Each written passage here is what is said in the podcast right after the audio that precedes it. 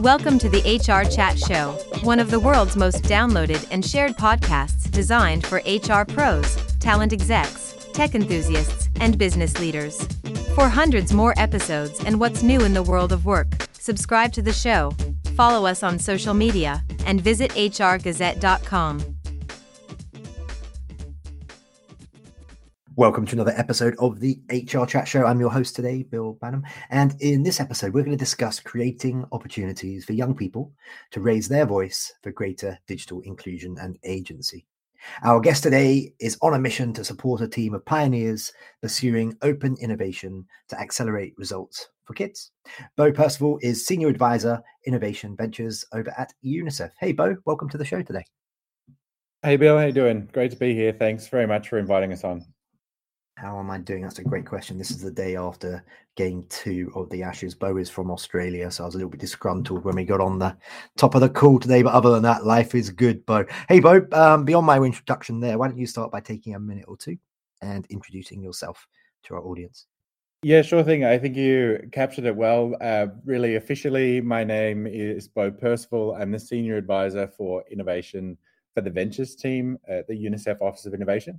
Uh, many people don't kind of associate ventures and UNICEF together. So, really briefly, within UNICEF, we have an office that focuses specifically on innovation. And then in that team, there's a smaller team that focuses on investing, uh, and we say testing in, uh, sorry, investing in and testing out uh, new technologies and challenging these technologies to, like you said, accelerate results for children. Okay, thank you. So uh, let's get into the mission then. Tell us about the mission of UNICEF and how the UNICEF Venture Fund is supporting companies to help transform the lives of children in some of the toughest places on earth. UNICEF is one of the most recognized brand names around the world, and that goes for eh, pretty much every country. UNICEF works in about 190 countries. But I think the the funny catch there is that we're very recognizable, but not everybody knows all the things we do and do a lot of different pieces. In our team specifically, uh, what we're really looking at is how we can invest in companies that have either a mission or a mandate that aligns with UNICEF's, and this is for impact for children. Uh, the way that that can be defined is in many different ways, but essentially, in the work that we're looking at doing uh, over the last few years, as most people know, there's the SDGs. We've been the UN and others have been working like hard towards those SDGs, but given how aspirational they were, we're sitting a little bit behind where we would like to be. So for UNICEF, why we invest in innovation and why the venture fund and the venture team invests in companies is because we see these in this area of open innovation, um, these companies in the emerging markets that we invest in, really giving us a chance to accelerate those results for children and to push us closer to those SDGs um, and and ramp it up a little bit. I guess is how you'd frame it.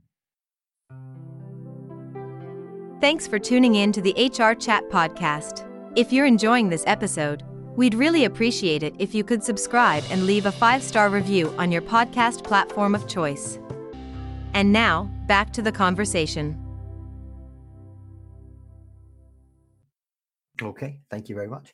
Um, okay, so next question for you is, is why is it, and then I'm, I'm quoting you now, so important to hear what the youth of today want for a more free, open, and safe, secure digital tomorrow? Tell us why you do what you do.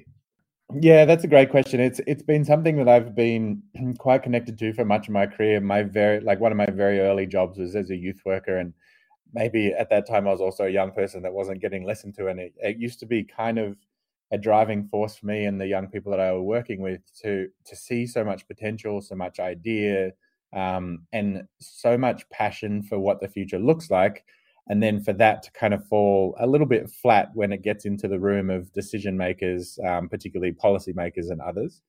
Uh, and so that that's one part of it. That's my personal motivation about why I care about having this voice raised is because these ideas are ideas that will come to fruition in the future, um, that will potentially change the future, uh, and will really. It, it's stuff that needs to be heard. I think um, that's kind of the main driver.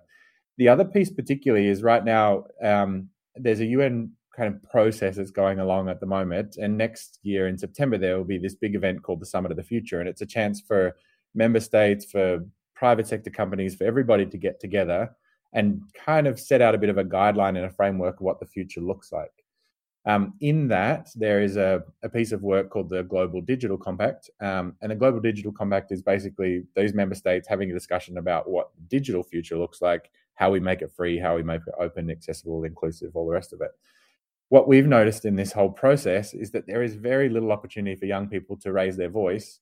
And all of these decisions are going to be made by a group of people um, that won't necessarily be there to to have those decisions land for them. And so we really, and why I'm like particularly fired up about it at the moment is we want to make sure that young people are in those spaces that they're able to influence that process and they're able to actually help design um, decide and kind of develop the solutions and what that future will look like because ultimately they're going to be the ones that are that are holding that future in their hands when it when it comes to fruition once in a while an event series is born that shakes things up it makes you think differently and it leaves you inspired that event is Disrupt HR. The format is 14 speakers, 5 minutes each, and slides rotate every 15 seconds.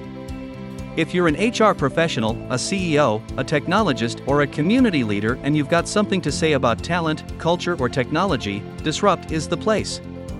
It's coming soon to a city near you. Learn more at disrupthr.co. Okay, so you guys are involved with a Summit of the Future. That's UN um, and member states uh, event. So that's one of the current Secretary General's main initiatives. Um, they're putting that on as, as a bit of a, a marker in time. So in the same, we had the like probably goes back a long way here, but Millennial Development Goals, so the MDGs. We then moved into SDGs, and now what's coming next is this Summit of the Future for for like countries around the world to get together with the UN and say like, what do we want the future to look like? Um, so it's quite a big kind of marker of time um, across the UN system, but also for for member states. Okay, thank you very much. Now then, along with UNICEF uh, Innovation Ventures Fund founder Stephanie Sy from Thinking Machines, plus Muhammad Lila, founder of On Air Host at Goodable, you were recently part of a session at Collision in beautiful Toronto called Innovating to Reach every child. Can you tell us more about the session and some of the hoped for learning outcomes? Yeah, absolutely. I mean, beautiful Toronto, great way of putting it. It was my first visit there, despite living on the west coast for quite a while. It it was lovely to be there. Collision was everything that it's put on its label, so it was an amazing opportunity to get everybody together, kind of like have everybody crash in this space and and get to know each other in kind of unusual ways. I had lots of incredible meetings. The session that we had um, with Muhammad Lila and with Stephanie Sy was really to explore this idea of kind of digital equity and tech equity and how the UNICEF Venture Fund invests in companies um, around the world. So we specifically focus on companies from what we call UNICEF program countries. So these are the countries that we work in um, with the UNICEF's work. We specifically invest in companies that um, have a focus on open source tech and we specifically invest to increase um, representation in founders. And in that session, we we talked a little bit about the fund. Um, Steph's company is an AI company that she started in Manila, um, and her focus of that company is to to use um, AI data analytics, um, but to develop the data that they're using and the, the models that they're using um, for the country in which they're actually going to be used. So we see in a lot of countries, we'll, or in a lot of examples, we would see like a piece of tech being developed in the valley, and then it would be applied to like, you know, Western India or something like this. And that tech doesn't always land or fit perfectly. And so that's that's kind of the discussion that we talked about is how we can invest in companies like Steph's. Her company started with her and a couple of friends. Now has over 200 people that provides not only the tech but opportunities for people locally um, to have these amazing career paths in technology, but really be focused on local problems. And why collision? What, what what's the fit there? Uh, why is that the right kind of event for someone like yourself to be speaking at? Yeah, good question. I'm I've, part of my answer might sound a bit cynical, cynical, but I'll I'll temper it to some extent. I think there's not a lot of our voice in those kind of conferences. I've been to multiple conferences, probably not the same size of Collision, but ones around um, uh, tech and ones around like blockchain and crypto and this kind of stuff. And actually, Muhammad said it in the chat that we had was everybody says that they're changing the world, um, and everybody says that they're working on this piece of technology that's going to change the world. but there's very few of the people in that um, space that work in our sector where that's literally the mandate of the sector is to look at how we can improve the world, do development, etc. So I think for us, it's like to get into a new spaces that where that the UN's not typically seen in, and it's always a surprise when you say that we have a venture fund in UNICEF. People like, oh, I didn't know that's what UNICEF did, and so Collision for us was the right um, uh, right context because of exactly again going back to that name. It, it was us being able to be in a space where there's all these tech companies that may even want to work with us, that may even be able to support our work, um, or may just be interested in changing the world, and we might be able to be a part of that journey for them too. So, I think for us, we want to make sure that we stay relevant, that we stay at the cutting edge, um, but also that we keep bringing this voice that is like, I like, are you doing good? We see this like tech for good stuff all the time. So it's how are you doing good, um, and and what part of this will have not only an impact on the bottom line and the finances and that company's um, uh, P&Ls, but also on on children, um, on the climate, uh, etc. And just a big shout out to the Collision team. You guys do an awesome job, and uh, you were responsible for connecting Bo and I so we could have this chit chat today. So thank you very much. And I understand that Collision have announced that uh, the conference will be back in beautiful Toronto again in 2024. So uh, get your tickets early, folks. Um, Bo, can we talk a little bit about blockchain? You, you, you speak about this quite a lot on on your socials. How can blockchain be used for tangible impact? Yeah, it's a good question. Um, I think, and actually, just to kind of put it out there, I've been involved in the blockchain and crypto space for quite a long time.